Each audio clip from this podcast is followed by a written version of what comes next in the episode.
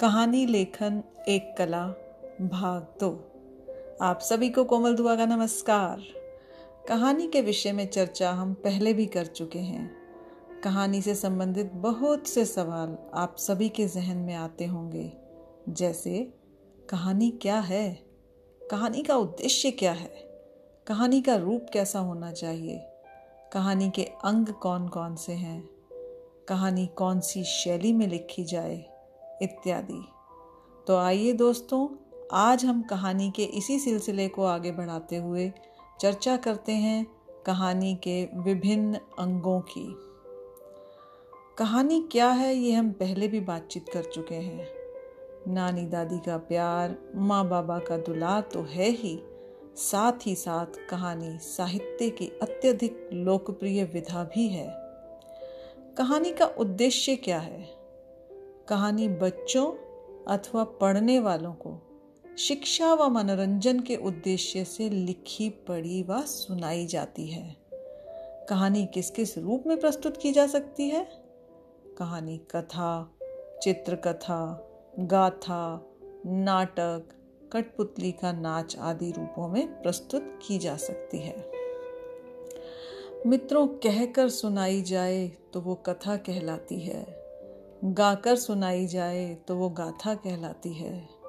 नाटक के रूप में प्रस्तुत कर दिया जाए तो नाटकीय रूपांतरण हो जाती है। कठपुतली के नाच के माध्यम से भी आपके समक्ष आ सकती है और चित्रकथा के रूप में भी आ सकती है। आगे बढ़ते हैं और जानते हैं कहानी के महत्वपूर्ण अंगों के विषय में। पात्र या चरित्र कथा वस्तु समय, स्थान, घटनाएँ, चित्रों की सहायता से कहानी का प्रस्तुतिकरण, समस्या, हल, शिक्षा और शीर्षक कहानी के महत्वपूर्ण अंग माने जाते हैं। सबसे पहले हम बात करते हैं कथा वस्तु की। कहानी की कथा वस्तु वास्तविक या कल्पनात्मक भी हो सकती है।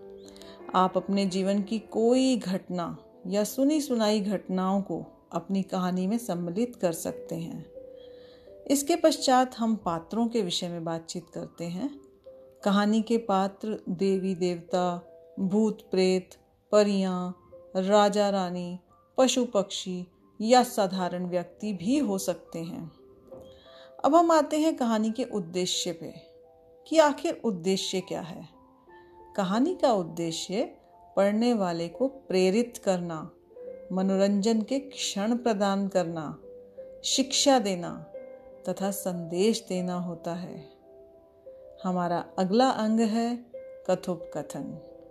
कथोपकथन का अर्थ है पात्रों के बीच में होने वाली बातचीत। कहानी का कथोपकथन प्रभावशाली होना चाहिए, तभी पढ़ने वाले को कहानी का मज़ा आता है।